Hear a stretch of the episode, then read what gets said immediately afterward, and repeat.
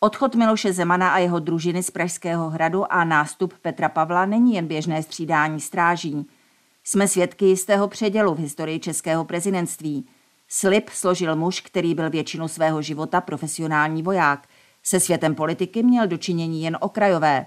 O nejvyšší úřad v zemi se ucházel coby občanský kandidát. Osobnostní předpoklady nového prezidenta se jeví nanejvýš příznivě, zvláště když se povzneseme nad jeho mladistvou Kapitolu, kdy byl zřejmě ideologicky ještě pod vlivem otce, dědy a vojenského internátu. Napsala v tiskové zprávě Národního institutu pro výzkum socioekonomických dopadů nemocí a systémových rizik psycholožka Martina Klicperová.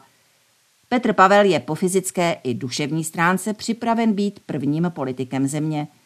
Otázka zní, zda po 5 letech o něm budeme hovořit též jako o státníkovi, neboli přinese na Pražský hrad agendy, které mu zajistí víc než jen pár pozitivních vět v učebnicích dějepisu, a hlavně, je to vůbec žádoucí? Prvním Pavlovým úkolem bude vrátit prezidentskému úřadu důstojnost, respekt a slušnost. Vyvětrat a zabouchnout za veškerými projevy arogance, papalášství a zneužívání funkcí. Sám mnohokrát zopakoval, že svou misi vnímá jako službu. A v podcastu Keci a politika dokonce prozradil, že podle něj by funkční období hlavy státu mělo být jen jedno, což by vnímal jako jistou pojistku proti nemoci z moci.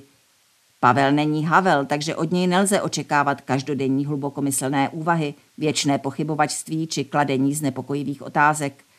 Problémy bude řešit jako výzvy na bojišti. Vyhodnotí situaci, vyslechne si názory spolupracovníků a rozhodne. Zdá se, že přes mnohé odborné handicapy nebude podléhat tlaku okolí, a to ani tomu expertnímu. Nadále bude používat vlastní mobil a sdílený diář, přičemž při plánování schůzek vždy bude mít poslední slovo. Zdánlivá prkotina, která je ale zásadní. Majitelé kalendářů se častokrát stávají okupanty politikovy osobnosti. Na druhé straně právě Pavlovo okolí je snad nejnadějnějším příslibem. Jana Vohralíková, Tomáš Pernický, Jaroslav Zajček, Tomáš Lebeda nebo externí poradce Jan Kysela svými dosavadními kariérami ručí za špičkový profesionální servis, transparentnost a férové vztahy s novináři i veřejností. Pokud akademici opouštějí svoji bezpečnou univerzitní bublinu a jdou se smočit do politických vod, může to znamenat, že věří v jejich možné odkalení.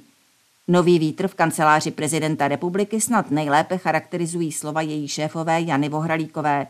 Jsou opakem pomstychtivosti, která byla vlastní Miloši Zemanovi a jeho lidem.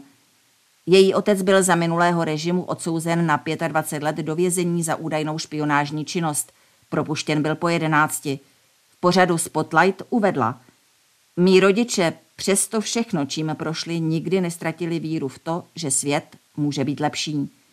Tak věřme, že s Petrem Pavlem bude lepší i Česká republika.